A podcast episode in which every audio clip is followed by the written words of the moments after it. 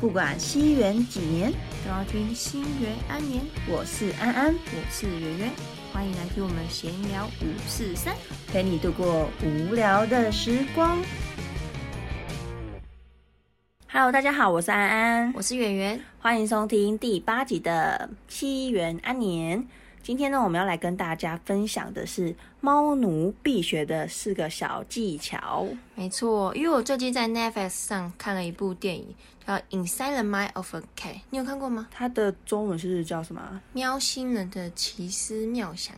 哦，感觉这个标题就好像蛮有趣的，对啊但我还没看。哦，它里面就是讲了很多关于猫的，就是大家不知道的事情，嗯嗯嗯。我觉得蛮有趣的。有养猫的可以去看一下。所以今天呢，我们就是要来分享里面的一些观点，就对了。就类似我把它做笔记下来。哦，圆圆做了蛮多笔记要跟大家分享。没错，大家学起来可以受益良多。哦好，那我们就废话不多说，开始吧。好，你知道猫咪它的弹跳能力超强的吗？嗯你，有看过我们露露？我们家的猫咪叫嗯露露，你有看过它跳吗？你有觉得，哎，这高度它竟然跳得上去，你有这种想法过吗？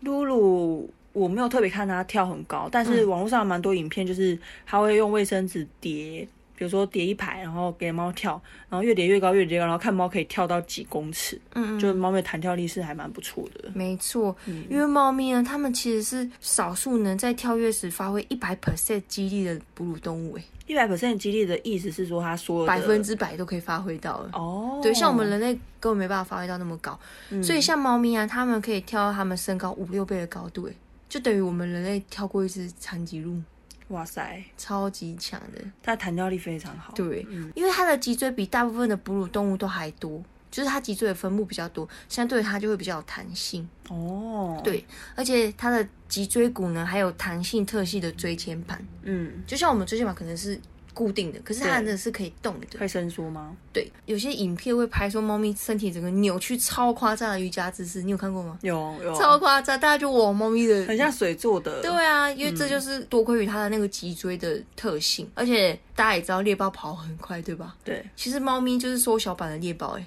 所以它的那个跑速也是很快。对，，它其实时速可以达到五十公里，只是没有机会让它发挥而已。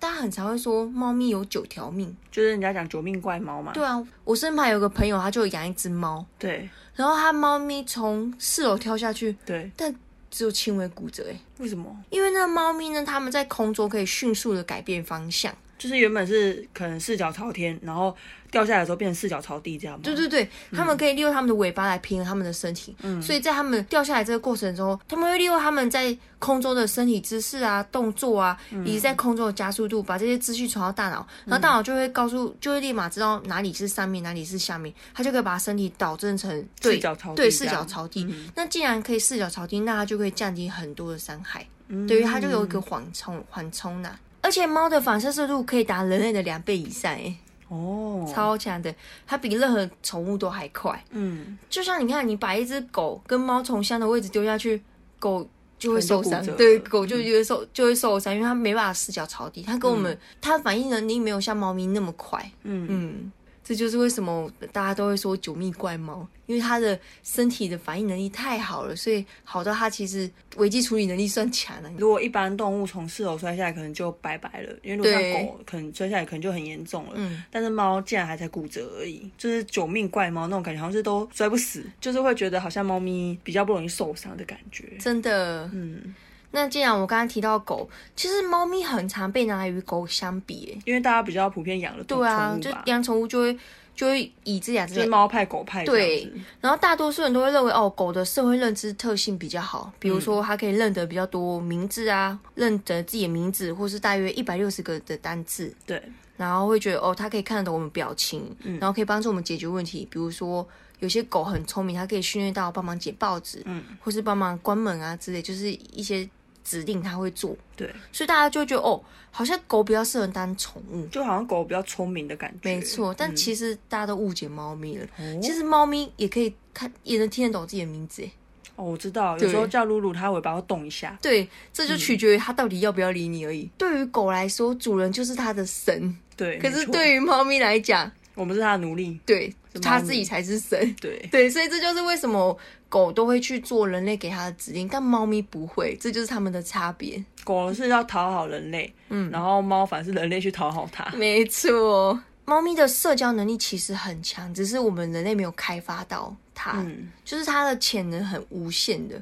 可是比较难开发吧，对就是就是它你觉得它是神啊，没错，可是你就需要很有耐心。但如果你这个开发成功，哎、你这个技能超猛的、因为别人家猫咪根本不可能训练成这样。嗯，但猫咪真的是需要很有耐心，你才有办法训练成功的。猫咪还有一个功能就是软骨功，软骨功。对吧？就是它的身体可以卷曲成很奇怪的样子。就人家就说猫咪只要头过身体就会过没错，因为呢，猫咪它的胡须碰触到物体的时候，它就可以把这些收集到的资讯传给大脑。嗯，如果这个胡须可以过，那它身体就可以过你。说它苦苦须的长度吗没，错，因为它的胡须呢的宽度大概就等于它的身材，哦，对。但是前提是猫咪没有太胖，对啊，因为如果它吃胖的话，等于它身体已经大于它的那个猫咪的胡须的长度，它就没办法过对它胡须并不会因为它的体重而变长。所以如果猫咪变胖的话，那它就会有一种头过了，可是它身体卡在那里的状况。哦，我有看到你对变很可爱，嗯对对对，所以大家不要让家里的猫咪吃太胖，其实这样对它们身体也也是一个负担啦。嗯对啊，其实猫咪呢，它也很喜欢狭小的空间。嗯，因为它就喜欢躲箱子，对，所以大家应该知道哦，每次买玩具给猫咪，它们最后都选择纸箱，对， 超好笑的。其实以后不用买玩具给它，买纸箱给它就好了。对，根本不用特别买，真的就是网购的纸箱它就喜欢，它就很喜欢的。，对，因为纸箱呢有四周包覆，可以让猫咪有安全感。嗯，所以有时候其实我们可以提供纸箱给它，它们会有舒，就是它们躲进去，它们会觉得很舒压，很舒压，因为很有安全感。嗯，嗯，而且猫咪真的是不管多小箱子都能塞下去，欸对啊，就是身体很软，很像水做真的。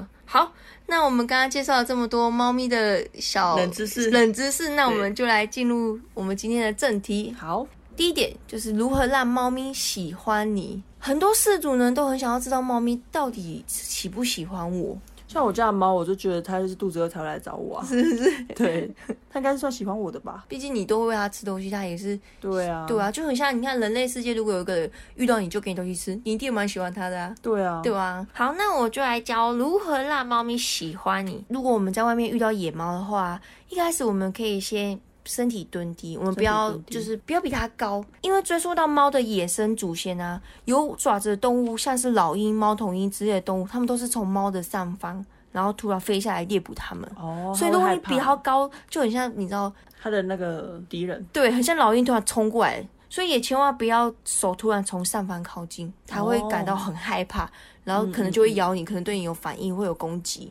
对所以要从下往上这样，就是从哎、就是比它身体低的角度去靠近它就对了，所以一开始我们看到猫咪的时候，我们可以先看着它眼睛，然后慢慢的眨眼。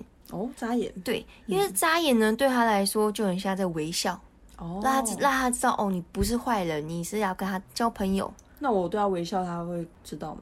你说我们的 face，对我们自己本身的微笑嘞，其实猫咪可以解读到、欸，嗯嗯，所以等于说我对它微笑，然后又对它眨眼，对对对对，它就会感受到很哦友，善，很友善。那如果它也慢慢回应你了，那代表它可能开始有点接受你了。因为有时候你在外面看到野生猫咪，它会怕你，它其实眼睛会张很大、很警觉的状态。嗯，可是你对它慢慢放松，然后对它眨眼睛，如果它慢慢也放松下来，那你第二步就可以试着手慢慢的伸过去，就是手指头伸过去，看它要不要吻。嗯嗯，如果它开始吻你了，那代表你有点成功喽，代哦因表为它最近跟我握手，对，它已经跟你握手了。哦对，因为蹭鼻子，你说到一个重点，嗯蹭鼻子呢，在猫咪里面就相当于我们类的握手，哦，友好的表现，嗯没，错。嗯然后如果它开始蹭你，你就可以稍微摸它的下巴，嗯因为摸尽下量不巴要摸，比如说有时候有些猫咪不喜欢被摸背后嗯，或是肚子，肚子绝对是禁忌。禁忌，然后脚跟手那些它也不喜欢，嗯所以你可以先从下巴、脖子这边入手，这算是比较中立的，比较不会有雷点的。对，好像很多猫都喜欢被摸下巴，，对，然后如果它摸一摸，它开始蹭你了，嗯，代表它又在更喜欢你一点了。哦，这时候代表你已经有点，你已经有点快攻略成功了。哦这么快，但其实我讲的很快，但每一只猫咪对你的反对应啦不一样，对，嗯这取决于猫咪的个性呢。它其实出生三天后就决定了，每一只猫咪的脾气都不一样。嗯嗯，嗯对嗯所以，假如今天猫咪这只猫咪是一个比较像我们人类世界也会有比较外向的人，他可能很快就可以接受你，嗯但当然也会有比较内向，那你就要需要花比较多时间来跟这只猫相处。嗯，对对，有时候猫咪它比较内向的你，刚开始用手接触，它可能会很恐惧。嗯，那这时候你就可以试着用逗猫棒，其实用逗猫逗猫棒，棒，对，逗猫逗猫棒逗猫棒，来代替你的手，就是如果它对你的体位嗯还有警戒的会还话有警戒的话，那你可以用逗猫棒来代替，嗯就一样用逗猫棒来蹭它的下巴，然后跟它互动。嗯对，但如果这只猫它比较容易接触人的话，那你就可以用手。嗯，这就是一个让猫慢慢喜欢你的第一步对循序渐进，对，循序渐进啦。那既然我们知道怎么让猫喜欢我们的这些行为之后，我们再来就要判断猫咪到底开不开心。第二步，所以我要讲的就是如何了解猫咪的心情，可以学起来，我觉得蛮蛮受用的，其实养猫养久了就会知道，猫咪开心的时候会咕噜咕噜，是不是？对，其实咕噜咕噜是一个很大的指标、欸，对对对我等一下会来讲。好，那猫咪的表情其实算比较好解读的，可是表情，可是因为我们有时候不会认真去看它的表情因，为所以你家露露太黑了，对对对。如果当猫咪呢，它张大眼睛、竖直耳朵的时候，代表它们比较放松，单纯的张大眼睛，没有特别瞪很大，就是单纯是，就像是我们现在比较放松的状态，我们也会张大眼，不会特别张大，可是就是眼睛是打开的。哦，因为下一步如果它们是缩小眼睛，有点眯眯眼瞪着你的感觉，然后垂下耳朵，代表它们开始有攻击性了。嗯，对，所以张大眼睛可能就是比较放松状态的那种感觉。嗯，那如果他眼睛突然又变张大，然后耳朵是往后有点飞机耳的感觉，，嗯，代表他们要准备保护自己，警戒心，警戒心吗？警戒已经到下一个那个地步了。哦，对刚开始是先缩小眼睛，垂下耳朵嘛，代表有点攻击性，会有点怕怕。嗯对，然后下一个就是张大了，然后耳朵开始往后了，代表他们要准备保护自己。哦，然后再下一步，如果露出牙齿，代表他们要开始攻击了，就会开始那 个这对，样哈气了。哈气，那这是猫咪的表情的部分。嗯那再来就是猫咪的尾巴，大家应该都知道，狗摇尾巴就代表高兴，对吧？对啊，对啊，但猫咪可不是，因看它的频率啊，慢慢摇跟快速摇就不一样，为如果猫咪它是快速摆动尾巴，代表它很不爽，它很不高兴。哦嗯对，这个我知道，然后如果有时候你有没有回家，然后猫咪很开心，就是尾巴鼻子往上，然后朝你走过来的经验，有超对可爱的，代表它很高兴，说哇，主人你回来了那种感觉哦。超猛的，对，他所以每次跟我要罐罐的时候就会这样，就是尾巴翘得很高，然后慢慢边叫边走过来，这样喵喵对喵，这样就超所以可爱的。主人如果看到猫咪尾巴鼻子往上，你就要开心了，代表它很开心哦。他看到你很开心。，对，然后如果猫咪夹在两腿中间，代表它很害怕。你说他害的尾巴夹在两腿中间，对，代表它很害怕。狗也是。对对嗯对，然后如果它全身的毛直竖，炸起来。对，炸起来炸就是毛非常的害怕。嗯嗯嗯，我们家露露很容易吓到，那吓到的时候就会炸毛。对，炸毛下一秒就跑了，它们要赶快都保护自己，就会跑掉。对，好，那我刚刚讲完了表情、尾巴，再来就是猫咪的叫声，嗯，但是这个我比较难跟大家讲，可能你要跟你的猫咪相处才会知道。嗯然后猫咪呢，它其实有多达二十种声音表达的不同。其实有时候会发现它的，譬如说它要罐罐的时候，那个叫声就会特别奶，嗯，就是奶奶要要塞奶那种对感觉要吃罐罐的，然后玩游戏的时候，他有时候不是会叼着他的那个，现在比较少啦，之前他会叼着他的那个玩具，嗯然后他就会发出那个叫声，跟在要罐罐叫就是不一样，对嗯对对要对。玩的那个叫声。那我们比较不会有机会遇到它警告的时候，不然警告其实也是另外一种叫声。对，然后再就像你刚刚说的，攻击就会有哈气声。对，嗯，所以猫咪其实声音也可以有一些 mega，你也可以去对，知道一些猫咪的情绪。嗯嗯，只是需要你多跟你猫咪相处，嗯，因为每只猫咪的叫声都不太一样，对，对，所以没办法以同一种叫声去定义所有猫咪。对啊，圆圆没有也没办法现场示范，对，我也学不出来。这就很像人类啊，每一个人他的表达能力，都不一样。，嗯对，猫咪也是。好，那我刚好提到，如果呢你想要训练猫咪，然后训练成功，你一定超有成就感，对吧？对啊，因为猫咪很就到很傲娇啊，不理人啊。对，所以下一步我就来告诉大家如何训练猫咪。影片呢里面他有请来一个乌克兰的猫咪特技团，他就有嗯跟大家分享说，就是如果你想要训练一只猫咪，首先你一定要跟它培养感情。嗯，因为狗不一样，狗就是想要讨好你，所以其实你要训练它很容易。给它东西吃就好了。对，可是猫咪呢，它百分之百相信你，嗯，然后觉得你不会有意外之举，它才有办法拿出它最好的表现。嗯，所以前提是你一定要跟它有很好的感情基础。再来，他建议第一步可以教的基本旨意就是跟着主人走，就是你走嗯到哪，他会跟着你，这是第一步最好训练的。那这时候你可以利用古典制约。古典制约呢，就是以前有一个博士伊凡巴夫洛夫博士，嗯他发现呢，摇铃后给狗吃东西，然后重复这个动作组合几次之后，光是铃声狗就会流口水了。哦，就像我们有时候，比如说假设听到热车垃车，圾车声音，就就会想说啊，要到垃圾对了，对对对。类可似这是种出去可能发现没热车车，对之类的。然后发现是我在旁边播音乐。反正你在弹钢琴，哎你也不会弹。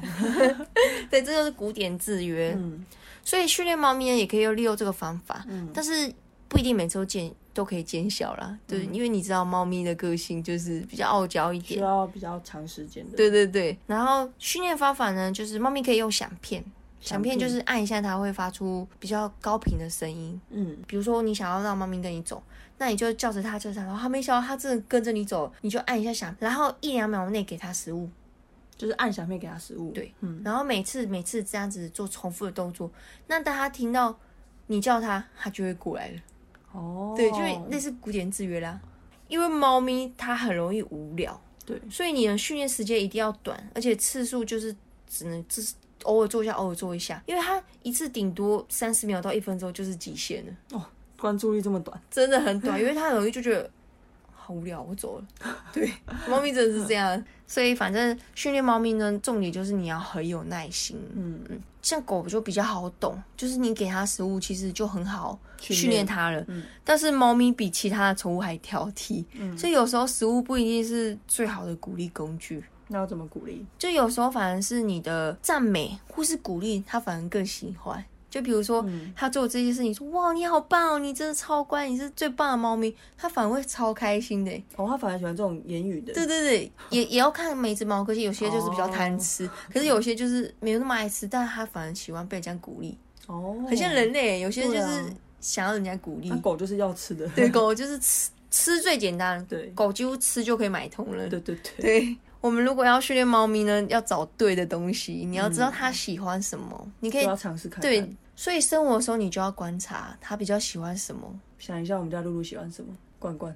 但你有经验，就是有时候它吃饱，它连罐罐都不要、欸。哎，下次我分享一下，我昨天刚好帮我们家露露洗澡，嗯，因为猫咪其实大部分都不太喜欢洗澡，不喜欢身体弄湿的感觉。对，，因为他们身体比较敏感，那他们就觉得哦，就是很不舒服的感觉。嗯，然后反正我那天就帮他洗澡，然后他就很不爽，因为他真的不喜欢，脸臭到爆。然后我甚至要喂他吃肉泥，他都不要、欸。哎，它是生气到你连最爱吃的石头都不。没错。然后后来我就就是先暂停手臂动作，然后开始安抚他说：“你露露你好乖哦，你最棒了，你最乖了。”你知道，在我鼓励一阵子之后，他愿意吃肉泥了欸、哎，对，代表他情绪已经下来了。代表你讲这话是有用的。，对，然后等他情绪下来之后，我开始喂他肉泥，就边他边帮他吹头发，就可以吹就嘞。好了。，对，他就继续吃他的肉泥，然后我就赶快在后面吹他的头发，那它有咕噜咕噜吗？好像没有，代表他还是有点生气。它还没有到开心啊。对但就是不气了而已。对，先不跟食物过不去了。对，前面是跟食物过不去的部分。有时候呢，猫咪走就是不会都做我们喜欢的行为，就比如说有时候猫咪会跳到桌子上，然后硬要把那个水瓶打下来，然后那个水瓶就破了之类的，马克杯。嗯就真呐。对，嗯，所以我再来第四点就要讲，如果猫咪做了你不喜欢的行为怎么办？嗯，怎么办？为什么我是说不喜欢，不是说不乖？因为很长这个行为对猫来说没有意义。没有意义啊，它不会觉得这是错的行为，是我们人去定义它的。嗯所以这时候你就要告诉猫咪你喜欢什么，嗯，而不是告诉它你不喜欢什么。哦，对，因为你告诉它你不喜欢，它下次还是会做，因为它不知道这是不喜欢的意思。嗯，简单来说，猫咪是很活在当下的动物。嗯比如说它当下把你的东西用坏了，你瞬间斥责它，它反而会觉得你干嘛骂我？它不知道上一秒它做了什么事，他只是觉得你当下为什么骂他？对，它会觉得哦，这主人好喜怒无常，上一秒还在那边摸我，下一秒就骂我，它就会慢慢不喜欢你，就觉得哦哦你好奇怪哦。哦，他等于说他做的那个行为，他马上就忘记了。对，它会它没办法联联连想结的。嗯对，有时候如果猫啊，它真的做不好的行为的时候，骨解制约可能不够，这时候我们就需要用反制约。反制约，反制约呢，就是立马改变他的情绪。就比如说呢，他把水瓶翻倒了，嗯，你立马叫他来碰你，或是叫他做你喜欢的行为，比如说赶快叫他过来找你。嗯，那他如果立马做，那你就给他赞美，说哇你好棒哦。然后给它最喜欢的食嗯物。那这时候它就会渐渐的减少不好的行为，然后多做你喜欢的行为。嗯所以这就是反制约的过程。等于说不是去处罚它，嗯，而是去避免这个行为再发生。，对，这就是训练猫咪的一些小技巧就分跟享。狗比较不一样。对因为狗它如果比如说你不喜欢它做什么事情，你就是跟它讲不行不行，就是你很凶的跟它讲，讲久了它就会知道哦，这这个行为是不行的。对对对，所以总归来说呢，训练猫其实是很需要耐性的，嗯，而且每一只猫的个性都不一样，所以每一只训练方法也都不太懂，嗯，所以前提是就是你要跟它培养好的感情，而且你要了解它喜欢什么，嗯，然后它适合什么样的教法，所以这真的是一个很需要耐心的比较工作长。时间的去培养。没错，所以那个猫咪特技团就有说，训练猫咪就像变魔术一样，因为你永远不不能知道它下一秒会变出什么花样给你，可是如果训练成功会蛮有成就感。真的。那你会想要训练我们家露露吗？我可能要再找一下他到底喜欢什么哦， 因为他有时候弄你也会不屑，就是它吃饱啊，对吧？可能是吃饱，可能要在他很饿的时候训练他。可能就都不喂它吃东西。开玩笑啦，不能这样虐待啦猫不会啊我咪。们对都，是还是会定时喂它。那说到食物，猫咪它是肉食性动物，嗯所以千万不可以让猫咪吃素，嗯，就是都不吃肉这样是不行的。因为肉有它需要的氨基酸，嗯，猫咪没办法自行产生那个氨基酸，一定要靠吃肉。大家要记得，但狗狗其实是可以吃素的，因为狗狗跟我们人类一样都是杂食性动物，所以你只要让它补充该有的蛋白质，比如说可能让它吃蛋之类的，就是就够了。嗯，可是我觉得让动物吃素也是蛮可怜的，因对啊为，它们就是肉食性动物啊。就是它也没办法决定自己要不要，有点是主人逼它的、啊。对，啊，对啊，哎，你有时候会觉得猫咪很冷漠吗？好像会耶。就是我有时候去找它摸它，它就不太理我这样。嗯，其实呢，大家不要把猫咪的独立自主当成冷漠。哦，它是独立。对，它其实嗯是算是一个很独立的动物，它就是想吃就吃，想玩就玩，想找你就找你。所以你不要觉得哦，猫咪怎么那么孤僻啊，然后就慢慢开始冷漠它，这样反而对它很不好，因为它的世界就只有你，然后你都不理它，它反而会越来越孤僻。所以有研究啊，它其实有指出说，饲主的行为会影响到猫咪的行为表现。就是我如果对它很热情，它也会对我很热情。对，哦当然也不会一直都热情，但它就是该热情的时候，它会对你热它会情。平常就过它自己的人生，对，但是它想要找你的时候，它就会很热情找你。真的很独立耶。所以，当你觉得猫很冷漠的时候，有可能就是你的行为影响到猫了。哦，长时间啊，如果它，比如说你回来，它甚至连找你都不找你，那它可能真的有点被你训练到有点太冷漠了。这时候你就要注意一下，到底是你你是不是都不会找它，或是你的哪些行为影响到它了，嗯甚至是你跟你朋友的人际关系也会影响到猫咪。嗯，是哦。很帅吧？因为它有研究指出，日本猫咪的个性跟美国猫咪的个性完全不一样。所以日本猫是比较拘谨嘛，比较没害错怕生这样吗？他们就做一个研究，把日本猫放在陌生的环境，它会害怕到不自在，然后躲在角落，就像日本人他在一个新的环境他会害怕的一样。嗯嗯嗯，但美国猫不一样哦，它放到一个陌生环境，它反而很自在，然后就在那边自己探索有的没等于的。说它们也有文化的差别，，对就是被主人的文化影响。对，那题外话讲到这个文化差异，如果喜欢猫咪的话，可以去英斯坦堡看看，那边有一条道路啊，有超过十万只的流浪猫。十万这也太多了吧？对，因为那边的猫啊是整个社区一起养的，哦然后不属于特定人士，所以等于大家都很爱那那些猫。而且伊斯坦堡甚至有设一个流浪保护新法，就是为了保保护那些流浪猫。嗯所以那边猫算是受到很好的保障。嗯，伊斯坦堡，嗯，所以那边的猫很亲人，它们不会怕人。嗯，对，所以如果有喜欢猫，可以去那边看看探访一下，对，，探访一下。所以这就呼应到前面的，其实我们的行为会影响到猫，像那边的人对猫咪很友善，那猫咪就会对人很友善。那今天讲了这么多，你有什么想法吗？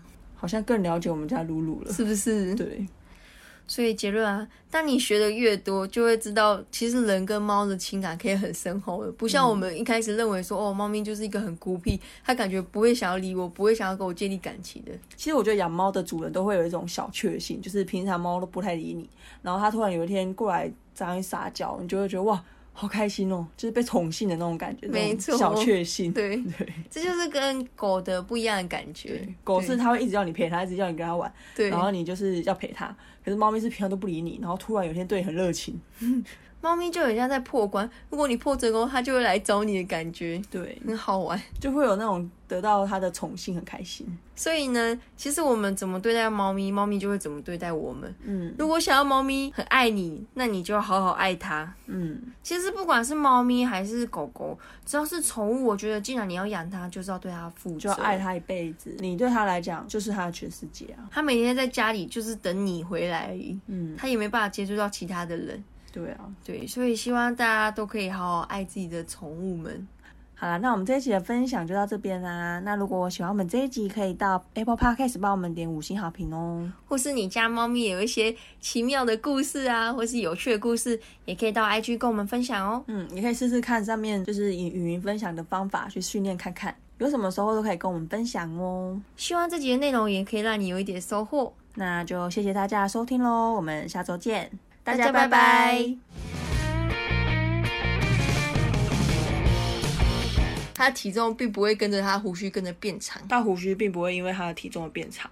啊，讲错了，对对。